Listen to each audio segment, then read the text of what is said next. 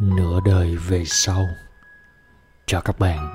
Hôm nay trạm vô vi radio hân hạnh chia sẻ cùng các bạn một trích đoạn trong quyển sách an nhiên giữa những thăng trầm. Sau đây, mời các bạn nghe trích đoạn nửa đời về sau. Nửa đời về sau, hãy học cách trầm tĩnh. Có đôi khi bị người khác hiểu lầm, đừng tranh luận. Trong cuộc sống có rất nhiều chuyện đúng sai, khó có thể nói rõ ràng. Thậm chí là căn bản không có hoàn toàn đúng và hoàn toàn sai. Nửa đời về sau, hãy học cách cúi mình. Bạn bất đồng ý kiến với con cái, nói chuyện mâu thuẫn với bạn bè, những điều này cũng không sao cả. Lúc này bạn có thể lao nhà, vì trong lúc lao động bạn sẽ nhận ra tâm trạng của mình và suy nghĩ của mình dần lắng xuống. Nửa đời về sau, hãy đừng cảm thấy hối hận. Cuộc đời là một con đường vô cùng dài với vô số sự lựa chọn mà ta luôn phải lựa chọn không ngừng. Không có cơ hội nào lặp lại. Lựa chọn rồi thì đừng hối hận.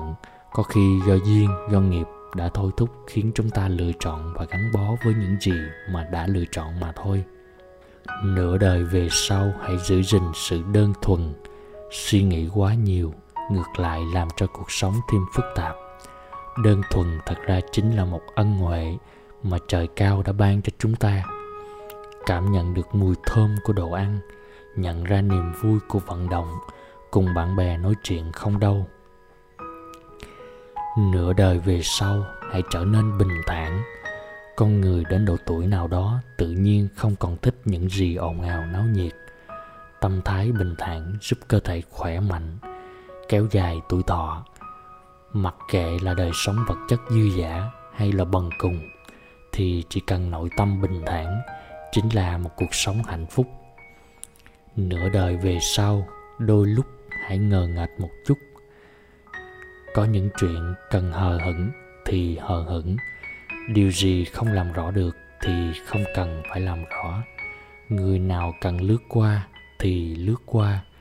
Nếu chỉ biết nhớ mà không biết quên, chỉ biết tính toán mà không biết cho qua, chỉ biết khôn khéo mà không biết vụng về, sẽ làm cho cuộc sống của chúng ta luôn nặng nề và phiền não.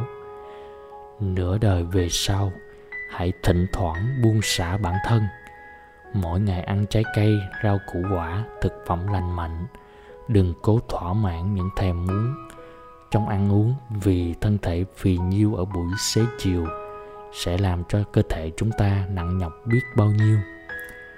Tuy nhiên, không nên gò ép bản thân mình quá. Hãy thưởng thức mọi hương vị của cuộc sống trong sự trần mực, sẽ thấy tâm hồn và thể xác thanh tao hơn. Nửa đời về sau hãy thường xuyên chúc phúc cho người khác. Chúng ta đối đãi với người khác như thế nào, họ sẽ đối đãi với ta y như vậy. Cho nên, hãy thường xuyên khen ngợi bạn bè, con cháu của mình. Thậm chí là những người xa lạ cũng đừng tiếc một lời chúc phúc.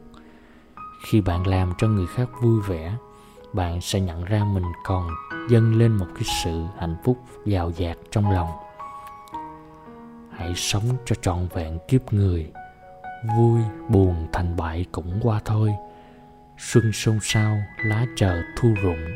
Sống để thương cùng, sống thảnh thơi.